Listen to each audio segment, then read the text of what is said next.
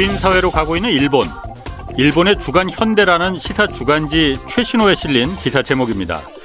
아, 기록적인 초엔저로 일본의 젊고 우수한 인재들이 조국 일본을 포기하는 이런 재앙적인 상황이 벌어질 것이라고 분석했습니다. 실내로 일본 소니의 엔지니어 월급이 243만 원 정도인데 중국 화웨이의 일본 법인 월급은 630만 원, 중국 선전에 있는 화웨이 본사는 1,400만 원에 이른다면서 일본의 젊고 우수한 인재들이 국내에 머물러 줄 리가 있겠냐고 지, 적했습니다 주간 현대는 한때 세계 경제에서 달러만큼 강했던 일본 엔화의 영향력은 50년 전 수준에 머물러 있다면서 그래도 그때는 고도 성장의 한 가운데 있었기 때문에 내일은 오늘보다 좀 좋을 것이다 이런 희망이라도 있었다고 전했습니다. 그러면서 임금이 오르지 않아 인재는 다른 나라에 유출되고 또 사회 기반 시설이 노후되는 극빈 사회로 가다 보면은 결국 기댈 곳은 중국밖에 없을 것이다 이렇게 분석했습니다. 코로나가 종식되면 중국에겐 초엔저 상태의 일본이 통째로 뭐 바겐세일 상품처럼 느껴져서 일본의 부동산을 폭발적으로 사들일 것이다. 일본이 버블 경제 당시에 미국 록펠러 센터를 사들인 걸 생각하면 뭐 그리 놀랄 일도 아니다. 이렇게 끝을 맺었습니다. 네, 경제와 정의를 다잡는 홍반장, 저는 KBS 기자 홍사원입니다. 홍사원의 경제에서 출발하겠습니다. 유튜브 오늘도 함께 갑시다.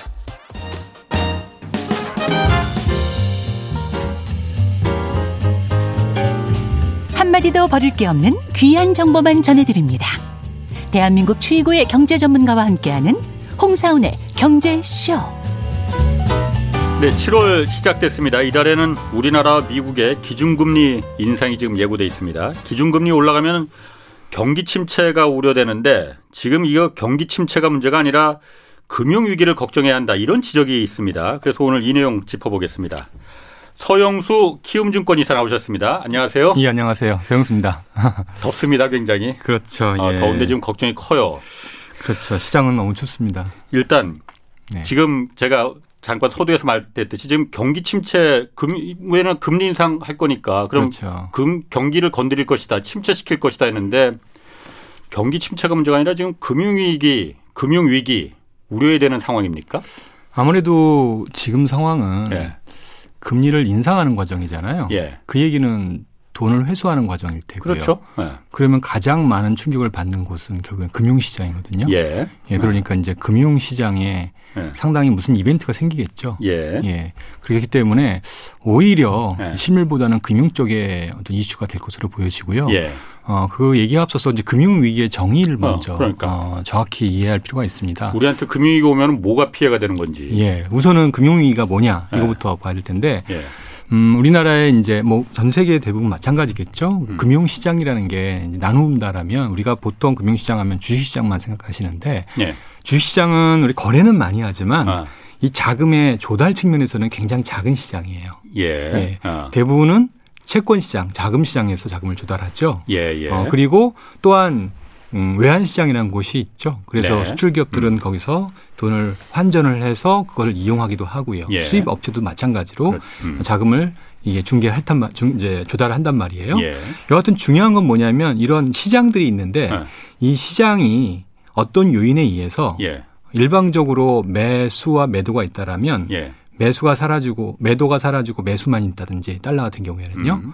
또는 이제 뭐 채권 시장에서는 전부 매도자만 있다든지 예. 이렇게 해서 자금 중개 능력, 자금 조달 능력이 시장 내에 자발적인 능력이 사라지는 시점.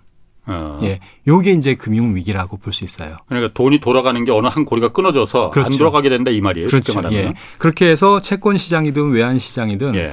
한쪽이 문제가 되면 예. 그러면 이제 이게 외환 시장에 영향을 미치게 되고요. 예. 또 외환 시장이 문제가 되면 또 채권 시장에 영향을 미치게 되고요. 예. 그렇게 되면 다시 또 주식 시장에 영향을 미치게 되죠. 예. 그렇게 되면 다시 이게 은행 대출 시장에 영향을 미치게 돼요. 예. 그럴 예. 때 이제 채권 시장과 대출 시장에 같이 영향을 받게 되면은 예. 그때 본격적으로 실물 시장에 영향을 미치게 되겠죠. 그러니까 우선 음. 자산들이 쭉 그렇게 되면 하락할 수 있고요. 예. 나아가서 이제 제일 우리가 어, 걱정하는 거는 부동산 시장입니다. 예. 결국에는 한국 경제는 이 부동산 중심의 시스템, 금융 시스템이고 그리고 또 내수도 마찬가지로 부동산 중심이다 보니까 만일에 부동산 시장이 뭐 이제 뭐 교수님께서 말씀하시듯이 50%뭐 빠진다. 음. 이렇게 된다라면 이거는 어, 한국 경제가 지탱할 수가 없습니다. 단지 음. 실물 시장에서의 경기 침체가 아니라 예. 급격한 샤악입니다. 이거는. 어, 어제 그러니까 김영익 교수가 그 얘기는 하셨어요. 네. 그러니까 강남도 50% 빠질 가능성 있다. 저는 약간 고개가 갸우갸우해지긴 하는데 예. 뭐 나름대로 분석을 갖고 자료 근거를 갖고 얘기하신 걸 테니까. 예. 그러니까 시장 측면에서 본다라면 예. 충분히 그럴 가능성은 배제할 수 없는데 예. 그런 거를 방치하기에는 그 예. 임팩트가 너무 크다는 거예요. 아. 따라서 정부가 어쩔 수 없이 상당 부분 대응할 수밖에 없어요. 그 임팩트가 네. 큰 크다는 건 알겠는데 누구한테 그럼 큰 겁니까? 그럽니까? 당장 우선은 아. 이제 그렇게 되면은 금융회사가 만일에 뭐 부동산 가격이 예. 50% 이상 빠진다. 예. 이렇게 된다라면 담보 대출을 주로 이제 은행과 비은행들이 부동산으로 대출을 해줘 왔단 말이에요. 예, 예. 그것을 유지할 수가 없겠죠. 그러면은 대출을 예. 대부분 우리나라 같은 경우에는 대부분 이제 단기 변동금리 대출이다 보니까 예. 대출 회수를 하든지 예. 아니면 그럴 거 그런 걸 하기 싫으면 예. 이제 어, 대출 차주한테 추가 담보를 요구하겠죠. 음. 그렇게 되면은 뭐 당연히 모든 대출자들이 많은 대출자들이 상환 압박에 시달릴 거고 예. 금리 인상에 상환 압박까지 시달린다라면은 뭐 파산에 나올 수밖에 없는 거고요. 예. 그렇게 되면은 예. 신용불량자 되는 거고 한국에서 예. 신용불량자 되면 음. 사실 직장도 사실 다 월급 가압류되고 이런 네네. 상황이기 때문에 어쩔 수 없이 더 이상 다니기 어렵거든요. 네. 그러니까 이거는 개인들한테는 엄청난 피해이고요. 예. 그리고 나가서 이렇게 된다라면 당연히 이렇게 많은 실업이 생기게 된다라면 경기는 뭐 그야말로 급전직하할 수밖에 없는 거죠. 음. 이거는 굉장히 심각한 이슈입니다. 부동산 가격의 급락은요. 그러니까 그 서이사님 금융위기로 번질 수 있다라는 게 경제위기와 경제위기와 금융위기는 다른 겁니다. 예, 성격이 약간 다르죠. 어, 금융위기가 사실 더 무서운 걸수 있잖아요. 수 있죠. 예. 근데 지금 어, 모든 자산이 작년까지 막 거품이 잔뜩 부풀었다가 네. 뭐 주식이든 코인이든 채권이든 부동산이든 다 부풀었다 이제 거품이 터지기 시작하는 거잖아요. 그렇죠. 예. 주식하고 코인은 이미 터지기 시작한 것 같아요. 근데 부동산은 아직까지는 그렇게 막, 막 터지고 있다 이렇게 보기는 힘들거든요. 그렇죠. 어제 김영익 교수하고도 그 얘기를 잠깐 했었는데 근데 주식하고 코인이나 이런 다른 자산 시장보다 부동산은 워낙 들어가 있는 돈의 규모가 크잖아요. 그렇죠. 그러다 보니까 부동산이 정말 이 거품이 빠지기 시작하면은 서희사님 분석으로는 어, 경기 침체를 우려할 게 아니고 부동산이 문제가 생기면은 금융 위기가 온다. 금융 위기가 온다는 거는 제가 지금 서희사님 애둘러서 지금 말씀하시는 거다. 그냥 제가 이 해하는 게 맞습니까? 대출한 거 못 갚기 때문에 은행이 위험해질 수 있다 이렇게 말씀하시는 거예요? 대출한 거못 갚기 때문에 은행이 위험해지고요. 예. 중요한 거는 전형적인 은행 위기, 금융 위기는 그 다음 예. 단계는 은행이 어려워지잖아요. 예. 은행이 어려워지면은 대출을 전부 회수하는 거예요. 그렇죠. 각자가 어. 유동성들을 다 회수한다라면 자기부터 살아야 하니까. 예, 그렇게 되면은 모든 차주들, 뭐 기업이던, 예, 예 그다음에 개인 가게든 파산을 안 할 수가 없는 거죠. 예. 그걸 갑자기 뭐 어, 현금이 없는 상태에서 예. 뭐 1억, 2억 원금을 갚으라 그러면은 또는 이제 기업들은 몇십억일 될 텐데 그걸 예. 갚으라 그러면 못 갚잖아요. 예. 은행이 어렵기 때문에 어렵게 된다라면 그런 예. 것들을 행사할 수밖에 없는 거고 예. 더군다나 담보 가치가 떨어지면 더욱더 그런 행위들은 가속화될 거고요. 예. 이게 이제 우리가 좀 어렵게 얘기하는 신용 경색 현상이라고 음. 해요. 음. 이게 전형적인 금융 위기의 하나의 루트입니다. 음. 이렇게 된다라면은 경기의 침체는 지난 2008년 금융위기 미국에서 보았듯이 예. 그냥 1, 2% 하락하는 게 아니라 예, 심각한 하락이 나타나게 되고요. 예. 뭐 그렇게 되면 국가 부채도 굉장히 많이 어쩔 수 없이 늘어나는 상황이 초래됩니다. 그래서 어. 가장 피해야 될 상황이 이런 부분이다라고 봐야 될 거예요. 우리나라가 어쨌든 그 금융 위기, 경제 위기 맞은 게 99년, 97년도 이제 외환위기 IMF 그랬죠. 때 네. 그때는 워낙 뭐 컸었고 뭐 다 망했으니까 그다음에 2008년 금융위기 미국발 이제 금융위기 있었잖아요. 근데 그때는 사실 그렇게까지 우리나라는 뭐 큰 영향을 받았나? 뭐 IMF 때가 워낙 커서 그랬을지 몰라도 그런 생각이 들거든요. 중요한 건 그렇습니다. 이제 네. 어, 우리가 이제 금융위기가 좀 잦은 편이잖아요. 예. 예. 그래서 98년이 있었고요. 2003년 카드 사태 있었고요. 음, 그랬죠. 2008년 금융위기 네. 있었고요. 예. 2020년 이번에 위기 있었는데요. 예. 98년 위기와 그 예. 그 이후의 위기가 좀 약간 차이가 납니다. 예. 뭐냐면은 중요한 거는 첫 번째 그때는 기업 펀더멘탈이 굉장히 나빴잖아요. 98년도는요. 예. 두 번째는 예. 유동성 위기가 발생을 했을 때 예. 유동성 위기를 해결하는 가장 좋은 방법은 금리를 낮추고 양적 완화할 때 돈을 지원해줘서 돈 그걸 넘기면 되는 거예요. 예, 예. 근데 98년도에는 금리를 인상할 수밖에 없잖아요. 예. 그- 이 약- 외환위기 예, 때는. 외환위기 때는요. 근데 2008년도에는요. 예. 정작 위기가 발생하자 통화 수합과 플러스 미국이 금리를 인하하면서 우리가 적극적으로 금리를 인하할 수 있는 수단이 생긴 거예요. 그때는 네, 그때는요. 98년 외환 위기하고는 다른 차이점이 그거네요. 예, 핵심이 아, 그거예요. 예. 그리고 어, 그 당시에는 대출의 문제라든지 그러니까 펀더멘탈이 상대적으로 좋았어요. 음. 2008년에. 그래서 2008년이 좀 수월하게 넘어갔다. 잘 넘어갔던 거예요. 음. 두 가지가 다른 거예요. 예, 예. 그러니까 펀더멘탈이 상대적으로 좋았고 네. 그 다음에 그 외부 요인에 의해서 예. 우리가 금리 인하를 할 수 있었던 측면. 여유가 있었군요, 우리는. 예. 그렇기 때문에 이게 단지 일부 은행들의 유동성 위기 정도로 끝났던 거죠. 음, 이번엔 근데 이번에는 좀 다르다는 거예요. 가장 큰 차이점은 금리를 과연 우리가 이제 어려운 상황에 직면했을 때 우리가 금리를 인하하고 그다음에 유동성을 풀 수 있냐 이거예요. 못 풀죠 지금. 예. 그렇게 된다라면은 상황은 좀 접근이 달라 다른 방식이 우리가 필요한 거죠. 그러면 그 문제죠. 얘기는 2008년의 금융위기보다는 1998, 7년 외환위기 때 그 상황과 지금 비슷하다는 얘기네요. 어차피 이제 아. 그때 94년 미국이 금리를 쭉 클린턴 정부 때 올리잖아요. 그렇죠. 그리고 나서 98년까지 유지하게 되거든요. 뭐 그래서 태국부터 시작해서 동남아시아, 동아시아가 전체 차례차례 다 쓰러졌죠. 예, 그렇게 되죠. 예. 그래서 미국이 만일에 기준금리를 이제 미국 경기 침체 또는 이제 아, 김영희 박사님이 아. 이제 미국의 금융위기가 올 것이다라고 얘기하는데 예. 만일에 그렇게 온다라면 그거는 우리한테는 굉장히 아, 긍정적인 사안이에요. 오히려. 예. 예. 그렇게 된다라면 미국이 금리 인상을 중단하고 음. 또는 낮추게 된다라면 예. 우리의 이런 이머전치 상황은 어, 빠르게 음. 해소될 수 있어요. 네. 근데 그렇지 않고 예. 어, 저는 그렇게 안 보거든요. 예. 미국은 우리나라보다 훨씬 더 지금 금융 시스템이 어, 잘 어, 좋아져서 잘 예. 방어가 된 상태여서 네네. 경기 침체는 오더라도 경기 침체가 금융 위기를 오지 않을 것 같다라는 게 제 생각이에요. 금융 시스템은 건드리지 않을 거다. 네, 대출 구조나 이런 게 우리나라하고는 다르다. 미국은. 그렇죠. 2008년 이후 너무 많이 좋아졌어요. 네. 예. 그때 뭐 워낙 당했었으니까. 그렇죠. 예. 아, 그래서 고정금리 대출 비중도 높고 예. 어 그리고 전반적인 가계 부채 비중도 상당히 아, 제어가 됐고요. 예. 뭐 이런 요- 여러 가지 요인들에 의해서 이 경기 침체가 금융 위기로 전이 되지 않는다라고 가정을 하고 있는데 만약 예. 그렇게 한다라면 어떤 문제냐면 미국은 자유롭게 금리를 올릴 수 있잖아요. 그렇죠. 그러면 그렇지 못한 나라들이 이제 어려움을 겪을 수 있다. 아. 요게 이제 가장 걱정되는 부분들이고요. 그 중에. 우리가 아, 예, 겁나는데? 포, 예, 포함될 수 있냐 없냐가 중요한 이슈이겠죠. 우리는 우리는 포함된다는 포함될 수밖에 없는 거 아닌가요? 우리나라는 어쨌든 가계 부채가 네.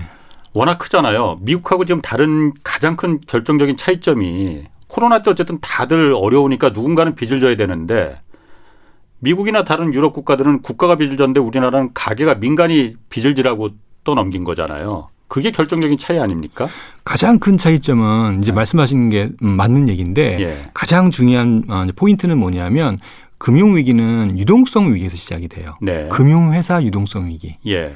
어, 요게 발생할 건가 안 할 건가가 제일 중요한 이슈예요. 예. 근데 이제 이게 어, 아까 말씀드렸듯이 미국은 2008년 금융 위기 이후에 아, 정말 은행의 유동성 위기 어, 이게 정말 심각하다는 걸 인지하고 예. 은행, 증권사 뭐 이런 회사들에 대한 유동성에 대해서 어, 굉장히 어, 많은 규제를 했고요. 예, 그 관리를 관- 했죠. 예, 관리를 하면서 예. 이 여기서 발생할 수 있는 유동성에서 발생할 수 있는 부분들 예. 이것들을 많이 제어를 한 반면에 예. 한국은 좀 반대로 갔죠.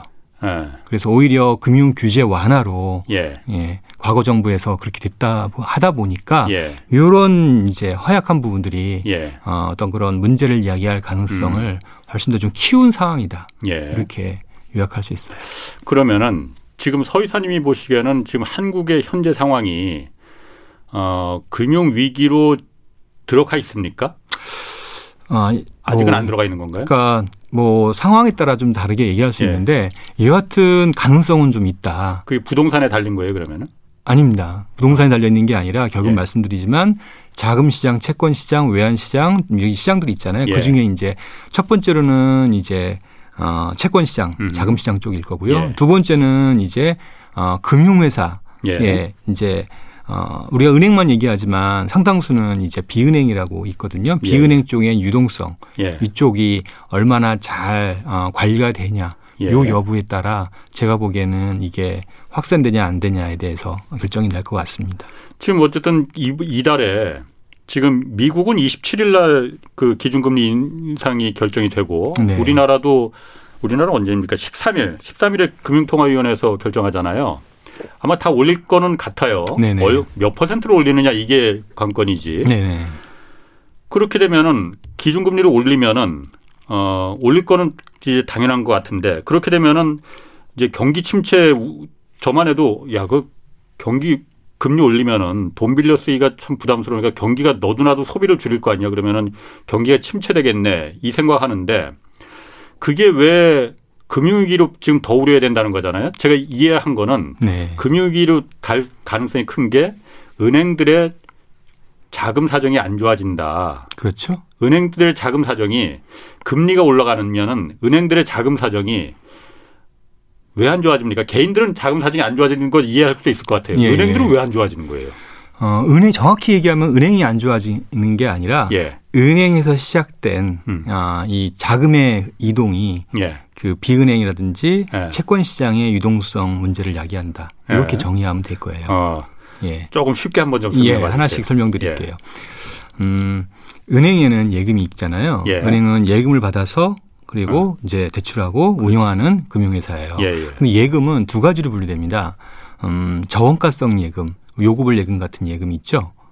예. 저원가성 예금, 예. 요구불 예금 어려워진다. 예. 지급 결제하는 예. 우리가 이제 그냥 보통 예금이라 보시면 됩니다. 보통 예금 그냥 예. 예. 제가 그냥 흔히 예. 은행에 맡겼던 그렇죠. 그 예. 금 예. 그 아. 예금이 있고요. 예. 어, 기업은 기업 자유예금이라고 마찬가지 그런 예금들이 있습니다. 수시로 뺐다 썼다 뺐다 썼다 할 수 있는 예금이에요. 그 예금이 있고요. 이자는 낮지 그거는. 예. 반대로 이제 이거는 이제 이자는 낮잖아요. 반대로 이제 고원가성 예금이라고 이거는 정기 예금이라든지 아, 정기예금 뭐냐면 적금. 예, 적금 만기가 반드시 있는 거예요. 못 수시로 못 찾게 하는. 예. 예. 그건 이자가 높죠. 이자는 대신 높죠. 예. 그렇죠. 예. 그리고 이제 또 하나 자금 조달하는 방식이 이제 은행채라고 있어요. 채권. 예. 예 채권을 조달해서 음. 예, 자금을 조달하는 방식이 있는데 어, 가장 이제 싼 거는 당연히 이제 저원가성 예금이고 그렇죠. 고원가성 예금은 이제 정기예금이 있고 은행채가 있는데 어, 다 합치게 된다라면 은행채가 좀 싸고요. 예. 그 다음이 이제 정, 어, 어, 정기 예금이 좀 비쌉니다. 음. 예, 여하튼 이런 상황인데 금리가 내려가는 과정에서는 어떤 예. 일이 생기냐면 이 고원가 예금과 저원가 예금의 갭이 크지가 않아. 안아진 거죠. 금리가 낮은 상황에서는 낮으니까요. 왜냐하면 정기 적금도 적금도 뭐 그렇게 높은 금리 안 주니까 그러니까 이자를 1% 해봐야 어. 뭐 그거 크게 우리 못 느끼잖아요. 예, 예. 근데 금리가 계속 올라가면서 예. 기준금리가 올라가면서 점점점 더 이 예금 금리가 올라가는 거예요. 그래서 이번에 뭐 우리은행이 3.1을 어, 음. 예, 특판을 이번에 발행했잖아요. 예. 그런다든지 예. 또는 뭐 이번에 이제 카드채 같은 경우에는 신규가 4%예요. 예. 금리가. 예. 그러면 분명히 확정적인 금리일 텐데 예. 그리고 우리가 이 회사들이 망한다고 보기는 어렵잖아요. 그렇죠. 예. 예. 근데 그런 건데 그렇게 금리를 준다라면 0.2% 1%밖에 안 되는 이 이 보통 예금에 예. 예금을 둘 이유가 유인이 사라지는 거죠. 그렇죠. 그러면 뭐 돈을 주식이나 이런 것도 잘 안 되니까는 그렇게 그렇죠. 정기 예금 적금에 많이 돈이 옮겨갔다고 해요. 예, 맞아요. 어. 예. 그러니까 돈이 먼저 빠지는 거예요. 어디서? 저원가성 예금이 은행에서. 아, 일반 그러니까 그 이자 낮은 예. 수시로 넣었다 뺐다 할 수 있는 그 예금에서 돈을 빼서 돈을 뺍니다. 그래서 그 돈을 적금으로 든다. 이제 이쪽으로 이동하는 거죠. 그래서 고원가 은행 입장에서 봤을 예, 때는 예, 고원가로 이동하는 거예요. 이렇게. 예. 그러면은 이 먼저 은행 입장에서 돈이 많이 빠지잖아요. 예. 많이 빠지면은 그리고 앞으로 금리 오를 거라 생각한단 말이에요. 경쟁적으로 정기예금 금리 경쟁을 쭉 할 수밖에 없어요. 돈을 예치하기 위해서 예, 그러면 금리 속도 상승 속도가 굉장히 빠르게 진행되겠죠. 예. 그러면은 저원가성 예금은 더 어. 빨리 빠질 거예요. 예. 그러면은 이제 두 가지로 나눠집니다. 첫 번째는 이제 아까 이제 어, 은행채와 예금이 있다 그랬잖아요. 네. 그러면 이제 채권 시장에 네. 은행채를 이제 그렇게 되면 은행들이 많이 발행할 수 있어요. 예. 음, 은행 은행들이 고금리로. 채권을 예. 아, 고금리로 예. 돈을 더그 자꾸 뜯 끌어와야 되니까 그렇죠. 예. 예. 어쨌든 지금 예금이 빠져나갔는데 이거를 뭐 다시 조달하지 않으면 예. 대출을 줄여야 되는데 예. 그건 어렵잖아요. 예, 예. 그러니까 어쩔 수 없이 예. 이제 채권을 발행한다. 예, 채권을. 발행해요. 예. 근데 그동안 발행하지 않던 은행, 어, 은행이 예. 고금리로 채권을 발행을 하게 되면 예. 은행은 우량 금융회사잖아요. 그렇죠. 신용도가 제일 높거든요. 예. 그러면 돈이 있으면 돈의 상당 부분을 은행들이 다 갖고 가는 거예요. 예. 그러면 나머지들은 그 레벨이 낮은 회사들은 채권이 안 팔리겠네. 채권이 안 팔리는 거예요. 예. 비싸게 조금 낮은 사람들 낮은 데는 좀 비싸게라도 팔리는데 예. 점점점 가게 되면은 예. 그 밑들은 이제 굉장히 어려워지는 아, 은행들이 채권을 많이 발행하니까 은행들은 가장 뭐 망할 리, 뭐 망할 염려 거의 없으니까 저긴 또 망하더라도 국가가 다 보존해 주니까 과거에 보면은 그러니까 은행 채권들을 서로 다 사니까 나머지 일반 회사 채권 같은 경우는 잘 안 팔린다 이거죠 그러면. 그렇죠. 예. 아하. 그러면 이제 기업들이 예. 상대적으로 이제 신용도가 낮은 음. 기업들이 채권 시장에서 자금 조달하기가 어려워지는 거죠. 예. 그렇게 되면 차환 발행을 해야 되는데 예. 이게 이제 막히는 문제가 발생해요. 음. 다시 이제 예금 시장으로 하게 되면 예. 정기 예금을 은행이 이제 네. 3% 4% 이렇게 5% 이렇게 올린단 말이에요. 예. 문제는 뭐냐면 대략 여신 시장에 6대 4 정도로 예. 은행이 6이고 그다음에 비은행이 4예요. 예. 그러면은 은행이 그 정도의 금리를 제공한다라면 비은행은 얼마를 제공해야 되냐고요. 가뜩이나 여력도 없는데. 그러니까요. 예. 근데 중요한 건 뭐냐면 어, 이 금융이라는 거는 예. 일정 수준 이상의 금리를 올려버리면 예. 그 다음부터는 무슨 문제가 발생하냐면 음, 크레딧 리스크가 커지는 거예요. 그러니까 부도 위험이 커지는 거예요. 예를 들어서 예. 대출 금리가 4%일 때는 괜찮은데 예. 7%, 8%, 9%, 10%를 대출해 주면은 이, 아. 이걸 받는 사람들이 어떻게 이걸 갚겠습니까? 예. 그러니까 금리를 그냥 마냥 무작정 올릴 수는 없는 상황이 되는 거예요. 예. 그래서 어느 정도에 가게 되면 예. 어, 사실상 대출 예금 조달을 못 하게 돼요. 예. 그렇게 예. 되면은 예. 유동성 문제가 생기는 거예요. 음. 예. 은행들에 그러니까 돈이 안 들어온다 이거죠. 은행들이 그러니까 은행은 자금을 괜찮은데 예. 예, 결국에 은행에서 이렇게 음. 예, 자금 조달을 고금리로 조달하게 된다면 된다 이거지, 그러니까. 예, 대출 한다면 비은행에 영향을 미치게 되는 예. 거예요. 비은행 조달이 어려워지는 거고요. 예. 비은행 조달이 어려워지게 되면 대출을 유지하고 늘리기가 어려워지는 거예요. 예. 그럼 음. 지금 우리나라의 경우에는 특히 이제 최근 들어서 비은행 쪽에 예. 부동산 관련 대출이 굉장히 많이 늘어났는데 예. 이게 만기 연장되기가 어려워지는 거죠. 그러면은 그러면은 만기 연장이 안 되면은 지금 부동산 가뜩이나 가격도 떨어진다는데 그러면 이제 이게 한꺼번에 매물이 나올 수가 있는 거죠. 아. 그러니까 이런 여러 가지의 이제 사이클 제가 지금 얘기하는 걸 가상의 시나리오이고요. 예, 예, 예. 지금 그렇다는 얘기는 아니 그러니까 아니고요. 그럴 것 같아요. 지금 예. 지금 얘기 들어보니까 좀 말이 좀 장황하긴 했는데 제가 간단하게 정리를 해보면은 금리가 올라가니까 사람들이 어, 이 은행들이 옛날에 그냥 우리 월급 통장에서 그냥 이거 이자 싸지만 그냥 수시로 넣었다 뺐다 생활비 해야 되니까 그거는 금리가 굉장히 낮은 이 은행들 입장에서는 굉장히 싼 싸게 돈을 조달할 수 있는 창구였는데 여기서 자꾸 이게 빠져나가고 정기 적금 금 은행들 입장에서는 비싸게 이자를 줘야 하는 그거로 자꾸 돈이 몰리니까 그럼 대출 금리도 더 올려야 되는 거고 그러다 보면은 어, 돈을 대출해 가는 그 기업이나 가게에서 뭔가 빌려야 되는데 자꾸 올라가니까는 거기서 이제 그 부도율이 높아지게 높아지는 되, 거고. 높아지게 되니까 그럼 은행들은 대출을 줄일 수밖에 없다. 대출을 안 해주거나 아, 예, 이렇게 되는 거죠. 그리고 만기 연장 야 이 정도 금리가 올라는 이자를 했는데 당신 갚을 수 있겠어? 그렇게 되는 먼저 거죠. 갚고서는 그 다음에 한번 더 돈을 다시 빌려봐. 그렇습니다. 이렇게 요구한다 이거죠. 그렇죠.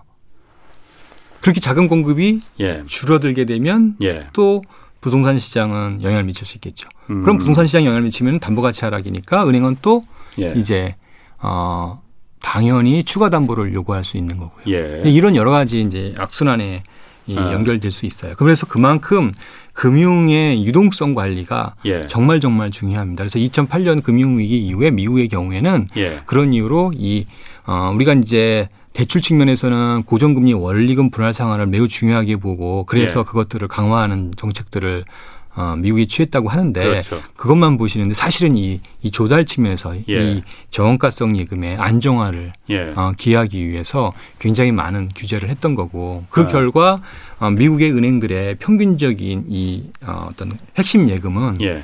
예, 한 4, 50%밖에 안 됐던 게 10년 만에 거의 8, 90%까지 올라갔어요. 예. 그러니까 음. 지금처럼 금리가 올라가도 은행이 조달 금리가 그렇게 많이 올라가지가 않는 거예요. 음. 돈이 안 빠지니까. 예. 예. 이게 이제 미국 은행의 아주 가장 큰 장점인 음. 거죠. 그 반대로 우리는 이제 그런 것들보다는 반대로 금융의 규제 완화, 편리성 중심으로 가다 보니까 예. 이 돈의 흐름 속도가 어, 사실 다른 나라에 비해 훨씬 더 빨라지게 된 거예요. 예. 이게 이제 사실은 이제 금융 안정 위험을 어, 음. 높이는 예. 아주 중요한 어, 지금 변수인 거죠. 그런데 그 어쨌든 고원가성 은행 입장에서 그러니까 은행 입장에서 봤을 때 네. 고원가성 그러니까 예금 말고 적금 뭐 정기 예금 이런 거 금리를 갖다가 그럼 높이면은 은행들이 대출을 줄일 수밖에 없다. 순차적으로 가서 다 연결돼서 그렇다고 해서 정기 적 예금이나 적금이나 이런 거 대출 은행들 대출 금리 지금 올라가는데 그 예금 금리는 그럼 낮추라고 할 수는 없는 걸 거 아니에요. 지금요. 예. 그렇죠. 그건 시장에서 알아서 돌아가는 지금 상황에서는 예. 근원 원천적인 지금 문제를 해결해야 되는데 예. 그렇지 않으면 이거는 예. 시장에서 알아서 은행 간 경쟁에 의해서 금리를 예. 올리는 상황이니까 예. 그걸 막을 수는 없는 거죠. 현재로서는 막을 수가 없으면은 네. 계속 그러면은 어.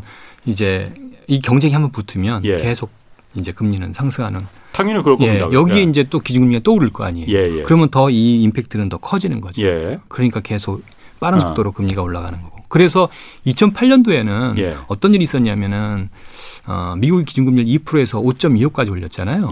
그 과정에서 우리나라의 대출금리가 신규가 7%까지 됐어요. 음. 예. 예. 그러니까 이제 7%의 신규 대출을 기업들이나 가게나 받기가 어렵잖아요. 예. 그러니까 이제 굉장히 어려움에 직면했는데 예. 딱그 시점에 어, 미국이 이제 기준금리를 낮추는 그렇죠. 상황이 예. 초래되면서 예. 순식간에 그 문제가 싹 해소된 거예요. 예. 예. 근데 지금은 지금은 이제 그게 해소되면은 너무나 좋은데. 행복한 일이고 예. 해소되지 않는다라면 예. 어, 우리가 이제 어, 좀 어려움을 겪을 수 있다는 점이고 그거에 예. 대비한 정책을 지금이라도 빨리 이제 음. 제시를 한다라면 음. 어, 그 최악의 상황은 막을 수 있는 거죠. 그러면 지금 그 정책 얘기 그 이제 그걸 좀 물어봐야 되겠는데 네. 그 전에 지금 부동산이 아직 본격적으로 지금 내려가는 게 아니잖아요. 그렇죠. 아직은 예, 아직은 예. 견딜만 한 상태잖아요. 그렇죠. 거기서 어떤 막 그 들어눕는 사람들이 지금 나오지는 않는 거잖아요. 네. 나오기 시작하면 그 상황이 좀 벌어질 수 있다는 거잖아요. 그렇죠. 예, 아, 예. 그러면 어떤 정책적으로 어떤 방법이 있을 수가 있습니까? 그렇다고 은행을 통제할 수는 없을 거 아니에요. 그 그럼 또 관치금융 당연히 얘기 나올 테고. 뭐 여튼 제일 우선은 이제 아까 말씀드렸던 이 예. 조달의 문제, 예. 예. 이 문제를 해결해야 될 문제가 한, 하나 있어요. 네. 예. 그거는 이제 한 게 있고요. 예. 그다음에 대출 측면에서 단계가 있고요. 예. 또 하나 이제 시장 측면에서 이제 이제 이 문제를 해결할 정책들이 필요합니다. 예. 아까 말씀드렸듯이 이제 대출자가 대부분 이제 부동산 관련 어, 대출을 받은 사람이에요. 그래서 예. 부동산을 투자했단 말이에요. 예. 그러면은 이렇게 이제 금리가 올라가고 대출 상환 압력이 들어오면 예. 팔면 되잖아요. 그렇죠. 예. 아. 그리고 뭐, 아직은 인더머니이기 때문에 예. 팔면 예. 충분히 이제 예. 뭐 팔고 예, 남 현금도 가질 수 있거든요. 예. 그러니까 그렇게 해결하면 돼요. 싼 값에 팔 수는 없지. 아니 뭐 그럼에도 불구하고 예. 예 인더머니면 해결할. 방법은 있는 거예요. 네네. 어, 무슨 얘기를 말씀드리냐면 아. 부동산 시장이 거래가 활성화된다라면 예. 가격이 하락한다 하더라도 아. 예, 활성화된다라면 어, 경제 주체가 대응할 능력이 생기는 거예요. 근데 아, 문제는 예. 뭐냐면 최근에 금리가 올라가면서 예. 어, 특히 이제 이전에 이제 정부가 이제 부동산 정책을 취해서 예. 거래가 많이 줄었잖아요. 예. 이러다가 이제 새 정부가 이제 정책을 예. 다시 좀 푸는 분위기가 나왔었잖아요. 그러면서 거래가 어, 이 줄어든 거에 비해서 한 두 배 정도가 증가했었어요. 아, 예. 부동산 거래가 아파트 기준으로요. 이게 6월 달에 다시 한 뭐 급감을 한 상황이에요. 네. 예. 예. 거래가 감소하면 안 돼요. 예. 어, 그런 음. 이유로 정부가 이제 부동산 측면에서는 약간은 정치적으로 논란이 있을 수가 있는데 예. 여하튼 최근 들어서 할 수 있는 지금 규제 완화는 지금 다 하고 있는 거예요. 예. 그래서 이번에 보니까 이제 세종시를 제외하고는 이제 음. 주택 과열지구 전부 해제하고 예. 그 다음에 기타 이제 여러 가지 음. 예, 정책들을 한편으로 본다라면 이제 음. 부동산 정책이 좀 이렇게 과도하게 부양으로 하는 거 아니냐 예. 이렇게도 볼 수 있는 정책들이 음. 지금 나오고 있는데 그 원인 중에 하나는 예, 사실은 지금 부동산 거래가 급감하게 되면 예. 이런 금융 쪽에서의 영향을 예, 그대로 실물 시장에서 받아들이면서 예. 예, 부동산 시장이 굉장히 어려움을 겪을 수 있기 때문에 음. 예, 그 부분 때문에 지금 하고 있는 것 같아요. 음. 예. 그러니까 지금 어, 말씀하시는 거는 아직까지 지금 거래가 지금 거의 없으니까 부동산에서 그렇죠. 누구나 다 집값 내려간다는데 지금 사면 바보다 이런 생각 다들 갖고 있으니까 아마 그럴 거예요. 네. 근데 그 거래가 좀 트여줘야만이 그러니까 파는 사람도 내가 10억에 집을 샀으면은 9억에 팔 수 있는 1억은 손해 보고라도 팔 수 있는 그 용기가 있어야만이 그렇죠. 그 거래가 트이고 그래야 살아남는다라는 그래야 이제 거죠? 시장이 돌아가는 거죠. 아. 그러면 대출을 상환하게 되면 예. 이제 한계 채무자들은 살아날 수는 있잖아요. 음흠. 그러면 남은 예. 돈으로 또 다시 이제 뭐 제기를 할 수 있는데 예. 그렇지 않고 그냥 이대로 가게 되면 예. 뭐 집값은 뭐, 뭐 박사님이 얘기하는 것처럼 폭락하게 되면 예. 담보 가치 이내로 담보 가치가 이제 가격이 떨어지면은 경매로 경매로 넘어가게 되고 예. 이미 이제 상당 부분 경매가 증가하고 있거든요. 예. 경매로 넘어가게 되면 사실상 뭐 네. 신용불량자가 될 가능성까지 생기는 거니까 예. 이거는 피해야 되는 문제가 있죠. 아 그럼 지금 새 정부에서 부동산 그 경기 부양책으로 보일 만큼 어, 이렇게 자꾸 그 집값 부동산에 대한 규제를 풀고 이러는 것도 사실은 속에 있는 숨은 뜻은 금융 위기를 걱정해서 금융 위기를 막기 위해서 어떻게든 부동산 거래를 좀 트이기 위해서 하는 거다 이렇게 봐야 되는 겁니다. 만일에 생길 수 있는 예. 상황에 대비해서 예. 최소한 부동산 거래는 활성화할 필요가 있는 건 사실이에요. 활성화 그, 예. 거래를 좀 하게. 예. 가격의 문제가 아니라 거래를 예. 활성화할 필요가 지금은 어느 때보다 있다. 예. 예. 그 부분은 좀 어, 음. 확실히 보여지고요. 예. 다만 이제 실제 그럴지에 대해서는 제가 뭐 어. 예, 정확히는 모르겠습니다. 어. 아니 그러면은 지금 예를 들어서 이렇게 부동산 규제를 다 풀고 예를 들어서 뭐 다푼 건 아니에요. 그러니까 굉장히 완화하고 이러면은 부동산 가격이 지금 이제 다시 겨우 이제 고개를 수그렸는데 다시 쳐들 가능성도 있는 거 아니에요? 아, 충분히 그 가능성도 있죠. 예. 만일에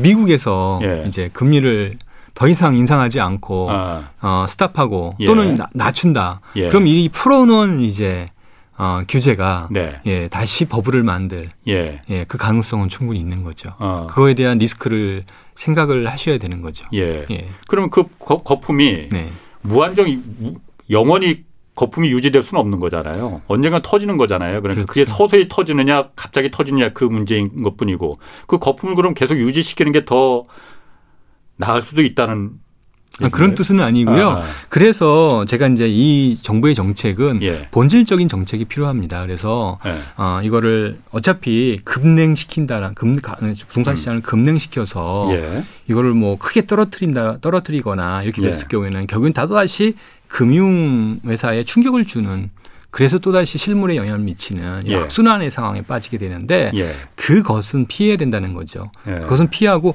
어, 가격이 하락한다라면 이렇게 연착륙 형태로 점진적으로 하락하는 예. 그래서 피해를 어느 정도는 음. 좀 줄이는 음. 그런 상황으로 어, 가야 되지 않나 그런 음. 생각이고 정부도 그게 가장 중요한 정책 목표가 될 것 같아요. 음. 말씀하신 것처럼 버블을 미루는 정책 예. 이거는 돈을 풀어서 금리를 낮춰서 많이 할 수 있어요. 음. 근데 그게 불가능하단 말이에요, 그렇죠. 지금은요. 예, 예. 예. 그러니까 그게 불가능하더라면 방법은 결국에는 구조조정밖에 없어요. 구조조정. 예. 아. 그러니까 구조조정을 통해서 예. 구조조정이라는 얘기는 이거를 뭐 없애고 이런 뜻이 아니거든요. 예. 그래요. 그 뜻이 아니라 이제 충분히 어, 살수 있는 사람들과 아주 너무 이제 예. 살수 없는 사람들 구분을 해서 예. 이 선별적으로 정책적 지원 이게 뭐 정책적 지원이라는 게 정부가 다 지원하는 게 아니라 금융회사 주도로 해서 예. 이렇게 지원을 해서 예. 어, 조금씩 조금씩 문제를 풀어나가는 음. 이런 형태인 거죠. 제일 먼저 이제 우리가 걱정해야 되는 게 그거잖아요. 이번에 금리가 너무 빠른 속도로 오르니까 예. 지금 계산해 보면 음, 평균 기준으로 예, 1년 만에 이자 부담이 50%에서 많은 사람들은 100%가 증가합니다. 예. 예. 음. 그럼 200만 원 내던 사람이 400만 원이 되는 거고 예. 300만 원 내는 사람이 600만 원이 내는 거예요. 예. 그거를 지금처럼 또 경기 침체가 다시 닥쳐온다라면 예. 그걸 갚을 방법이 없잖아요. 예. 그러면은 뭐 그대로 이 사람들은 연체에 빠질 거고요. 예. 연체에 빠지면은 뭐 당연히 신용 불량자가 될 것으로 보여지는데 예. 한 사람이 모르지만 이게 20, 30% 이렇게 막 된다라면은 이거는 감당할 수 없는 거거든요. 예. 그러니까 이거에 대한 이제 본질적인 원인이 금리 인상에서 시작된 거잖아요. 네. 그러면은 네. 어느 정도는 예를 들어서 지금 금리가 3%가 5%가 되었으면 어, 이 200bp가 올라갔으면 은행과 조율을 해서 음. 어, 한 100bp만 올리고 나머지는 나중에 간다든지 음. 이런 조치를 그러니까 취할 수 있거든요. 어떤 재정적인 역할을 거기서 기대하는 건가요? 말하는 건가요? 이거를 우리가 이제 프리워크아웃이라고 합니다. 예. 예. 음. 은행은 이런 거에 대비하지 않고 대출을 어, 변동금리 대출 그래서 하는 게 아닌데 예. 했단 예. 말이에요. 그래서 음. 그 책임을 마켓 리스크의 책임을 고객에게 넘겼으니까 예. 어찌 보면은 은행이 예. 이런 부분들을 알아서 조절해 줄 필요가 있는 거죠. 아. 예, 알아서 조절을 해 주게 되면 예. 고객이 이렇게 신용물자 되는 걸 막을 수 있는 거니까 고객을 예. 잃지도 않게 되는 거고요. 은행이 그래 그러면 그 부담을 다 떠안을 떠안게 되는 거 아니에요? 그러면 은행이 더 경색이 일어나는 거 아니에요? 그게 아니라 이제 그렇게 되면은 대출자들의 어. 만기가 장기화되는 거 아닙니까? 아 장기로. 예. 음. 이런 식으로 탕감하면서 만일을 장구해야 예. 하고 예. 대신 이제 채무조정 구조정이라는 건 뭐냐면 이 사람들이 보유하고 있는 자산들을 매각을 하도록 유도하는 거죠. 매각을 하도록. 예. 그러니까 10억에 샀던 걸 꼭 10억에 팔려고 하지 말고 9억에 팔아라. 그렇죠. 사전에 뭐 약정을 할 수도 있는 일이고 예, 예. 다양하게 이제 그 상황에 맞춰서 예. 이제 음. 구조조정을 요구하는 거죠. 음. 예. 그래서 이거를 천천히 하도록 하는 거지 뭐 채무 조정한다면 이제만 딱 탕감하고 그건 끝이 아니라 음. 예 어, 대신 그거에 대한 대가를 이제 은행 저 채무자한테 요구하겠죠. 음. 어느 정도는요. 그래서 서 이사님 오늘 이제 출연하셔서 그 요로 관련해서 주제로 한다고 제가 어제 유튜브에 좀 네. 댓글에 궁금하신 거 좀 그 질문을 좀 미리 해달라 했더니 많은 분들이 그 질문을 좀 했어요. 서 이사님 나오면은 예전에도 그랬지만은 그 영끌에서 그 자기 책임으로 산 건데 자기가 네. 책임을 져야지 또그 탕감 뭐 이런 얘기 하실 거다. 그게 정의로운 거냐? 그거 꼭 좀 물어봐 달라 이런 얘기 많이 했거든요. 예, 예. 그러니까 어쨌든 자기 책임에서 그 대출을 왕창 받았으니 네. 그 책임도 본인이 다 져야 되는 거 아니냐? 그걸 왜 국가가 그걸 보존을 해 탕감을 시켜주느냐? 그러면 나머지 국민들이 다 그 바보가 되는 거 아니냐? 이런 논리거든요. 어떻습니까? 어, 좋은 지적 하셨는데요. 제가 하도 많이 들어가지고. 예. 예. 제가 뭐, 어. 예. 좀 그런, 이제, 어, 난처한 비난도 좀 많이 듣고. 예. 비난도 예. 듣곤 합니다. 근데 한번 이렇게 생각해 보시죠. 예. 그분들이 대다수가 예. 20, 30대 우리 젊은 사람들이란 말이에요. 예. 그 사람들이 만약에 진짜 신용불량자 전부 다 간다라면. 예. 예. 그러면 음. 그 어떻게 그 말씀드렸지만 신용불량자에 들어가는 순간 예. 사실상 그렇지. 예, 회사를 다니기 어렵단 말이에요. 예. 근데 그렇게 해서 아. 많은 사람들이 직장을 잃게 되고 파산하는 그런 상황이 예. 한두 명이면 모르지만 예. 많은 사람이 진행된다라면 이거는 국가 경제에도 엄청난 피해와 예. 손해가 나타나게 되고요. 예. 이거는 그리고 예, 도의적으로도 이거 본질적인 아, 아. 그 책임은 금융회사가 예. 무리하게 대출한 부분도 사실은 음, 있잖아요. 그렇죠. 그러니까 정부가 원천적으로 처음부터 출발해서 책임을 지라는 뜻이 아니라 예. 이거는 금융회사가 네. 자율적으로 네. 이제 어, 일정 부분 채무를 탕감을 해주고 대신 집을 매각을 하게 하고 예. 그렇게 자율적으로 구조조정할 수 있도록 지원을 해주는 거거든요. 예. 그렇게 예. 해서 더 이상 빚에서 벗어날 수 있도록 해주는 게 예. 은행의 역할이고 정부의 음. 역할이지. 음. 언제까지 그렇게 불행하게 살도록 정부가 방치하는 게 과연 정부의 역할이냐, 음. 은행의 역할이냐라고 생각한다라면 저는 좀 그게 좀 과한 게 아닌가. 음. 어, 사실 어찌 보면은 좀 과도하게 이제 랩을 지켜서 많은 이익은 그들이 가져가고 예. 손실 볼 것 같으니까 이제 그 그렇죠. 그 사회가 책임진다, 은행이 예. 책임다 이렇게 이제 음. 오해하실 수 있는데 뭐 조금은 너그럽게 봐야 되는 게 음. 아닌가. 그렇군요. 예. 예. 그리고 또 한 가지 그 질문이 그 어제 그 유튜브에 올라온 질문이 어, 1금융권하고 2금융권 있잖아요. 그런데 네네. 지금 2금융권이 좀 많이 먼저 위기가 봉착될 가능성이 크다 이런 얘기들을 하시더라고요. 그러면서 제가 말씀드렸듯이 아까 어. 유동성이 예. 은행에서 시작이 되면 유동성 문제가 어. 은행에서 시작되면 예. 실제 은행의 유동성 위기가 생기는 게 아니라 예. 그 임팩트가 이제 비은행에 영향을 미친다는 음. 얘기입니다. 비은행이나 예. 채권 시장에서 예. 이제 상대적으로 열의에 있는 예. 금융회사나 기업들 예. 예, 여기에 영향을 미치게 되는 거죠. 아. 그래서 이제 아까 말씀하신 것처럼 이제 비은행 이런 쪽이 상대적으로 예. 더 타격을 받을 수 있을 겁니다.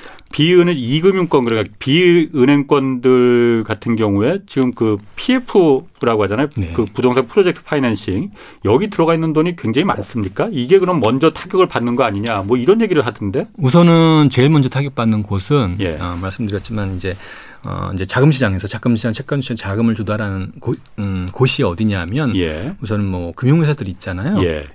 뭐 캐피탈도 있고요. 예. 근데 그 바로 밑에가 이제 PF 쪽인데 예. PF 규모는 한 130조 정도 됩니다. 어. 예, 그래서 이쪽은 단기로 ABCP라든지 예. 이런 걸 통해서 자금을 조달해 오고 있기 때문에 예. 아마 이제 가장 먼저 영향을 받는 곳이 부동산 PF가 될 것으로 보여져요. 그래서 예. 아마 이렇게 되면 이런 쪽에서 이제 이슈가 좀 생길 거고 예. 이미 이제 저축은행 PF라든지 이런 쪽은 예. 조금 연체율이 빠르게 올라가고 있어요.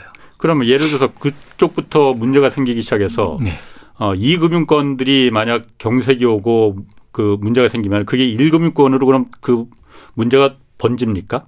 그런데 이제 이게 문제입니다. 예. 어, 과거에는 이 예. 금융권 차주가 예. 1금융권 차주와 달랐어요. 아, 예. 근데 지금은 아. 뭐냐면 이 금융권 차주와 1금융권 차주가 중복되는 경우가 너무 많은 거예요. 어. 그러니까 어, 이 제2금융권의 이제 하주들이 예. 대출자들이 예. 이 사람들이 신용 등급이 낮아서 예. 어, 비은행을 찾은 게 아니라 예. 이분들이 조금 더 레버리지를 일으켜서 음. 더 무리하게 더 많은 한도의 대출을 받기 위해서 이 금융권도 더 받았다 이거죠. 예, 이 금융권을 갔는데 예. 그것도 이제 가계 대출이 아니라 예. 사업자 대출을 받았어요. 예. 예 그러다 아. 보니까 어, 금액도 크게 되고 예. 어, 이런 문제가 되죠. 예. 당연히 사업자 대출이니까 자연스럽게 원리금 분할 상한 고정금리 대출 비중은 더 줄어들고요. 음. 그러니까 어, 상대적으로 지금 말씀드렸던 금리 인상의 임팩트가 더 클 수밖에 없어요. 음. 그렇군요. 네. 그리고 또 하나는 어, 지금 소, 소상공인 그 자영업자 그 대출 원금 상환유예가 9월에 이제 종료가 되잖아요. 그렇죠. 예.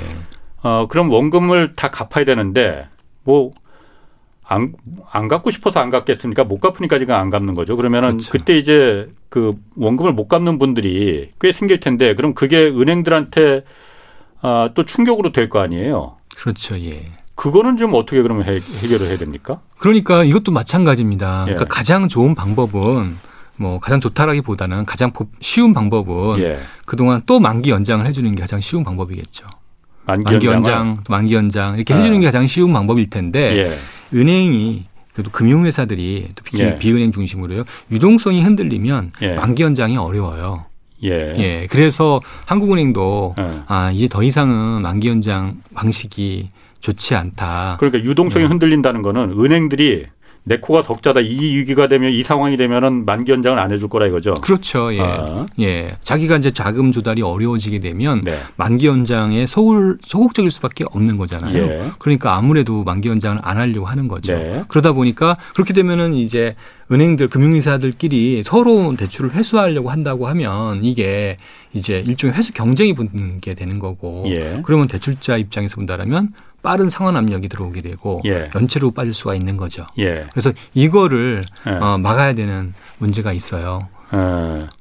그래서 뭐 지금 정부 금융당국에서도 그걸 20년 최장 20년으로 지금 이렇게 그 나눠서 그 갚게 한다 뭐 이런 얘기도 있던데 뭐 그러다 보니까 그 부분에 대해서도 반발은 많더라고요. 그러면은 그 대출 안 받은 자영업자들은 어떻게든 그 빚 안 지려고 했는데 그 사람들만 바보 되는 바보 만드는 거 아니냐. 그리고 아, 대출금을 안 갚아도 된다 이런 도덕적인 해이가 생길 수도 있는 거 아니냐. 근데 이제 저희가 예. 기본적인 사고는 뭐냐면 이게 민간 자율적으로 해야 되는 거지 예. 정부가 이거를 먼저 개입을 해서 예. 이래라 말하는 거는 굉장히 많은 부작용을 날 수가 있어요. 그러니까 전면적인 모든 이렇게 채무제 조정이라든지 이런 것들은 여기 은행 주도로 금융회사 은행 주도로. 주도로 하는 거지. 예. 다만 이 금융회사 주도로 하는 과정에서 발생하는 유동성의 리스크를 예. 어, 좀 정부가 서포트하는 정도가 돼야 되는 음. 거지. 정부가 전면에 나서서 예. 이걸 이래라 저래라 하기에는 이건 정부가 나선다는 거는 공적 자금이 들어가는 거잖아요. 지금 말씀하신 예. 그런 문제를 야기할 수 있어요. 네. 그럼 남는 건 이거예요. 어 이게 대출을 이제 어, 받은 사람들이 책임져야 되는 문제가 아니냐. 왜 그걸 은행에 책임져야 되냐라는 문제가 있잖아요. 예. 근데 이제 이게 과거에 선진국도 마찬가지였습니다. 2008년 이전에는 그게 일반적인 사고였는데 2008년 이후에 예. 어, 금융소비자 보호법이 도입되면서 그 사고가 바뀌었어요. 예. 그러니까 글로벌 스탠다드가 바뀐 게 뭐냐면 본질적으로 이 이런 대출자의 문제가 생긴 거에 대한 책임은 음. 금융회사가 원천적으로 둔다.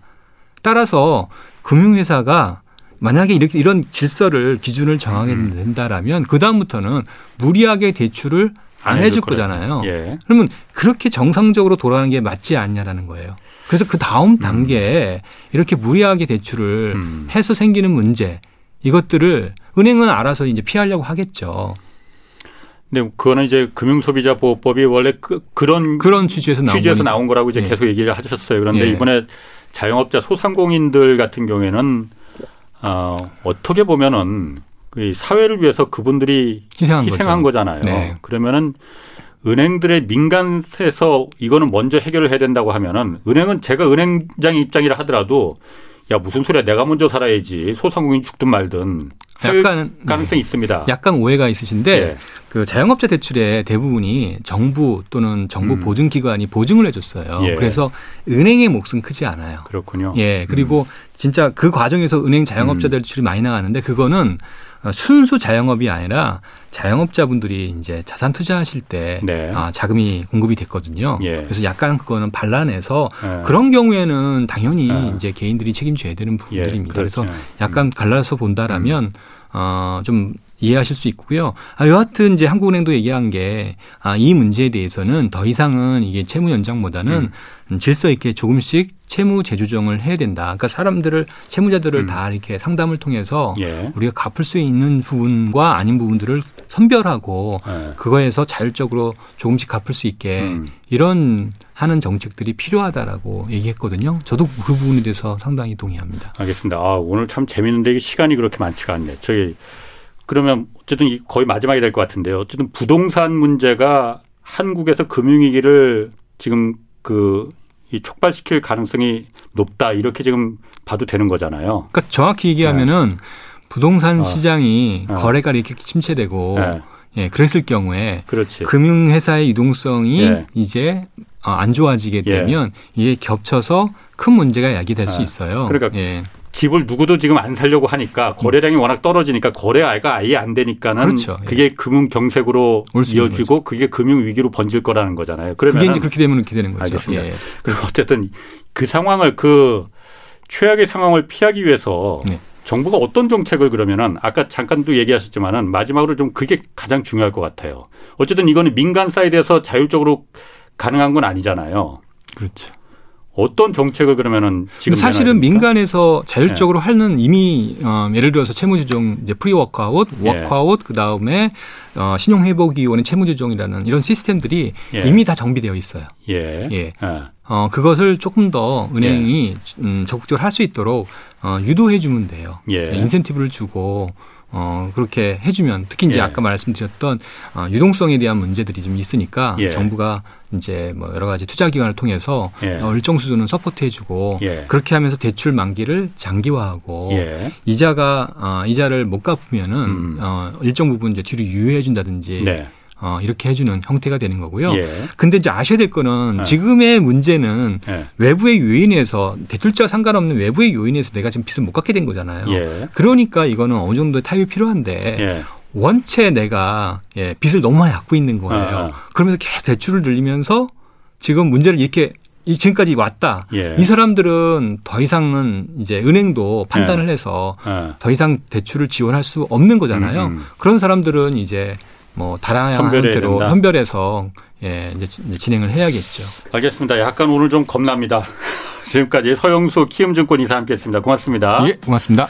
내일 오전 11시에는 유튜브로 경제쇼 플러스 업로드됩니다. 이번 주에는 최사목 정신과 전문의와 함께 주식 투자에 병적으로 중독됐을 때 그 증상과 치료법 살펴보겠습니다. 지금까지 경제와 정의를 다잡는 홍반장 홍사원의 경제쇼였습니다.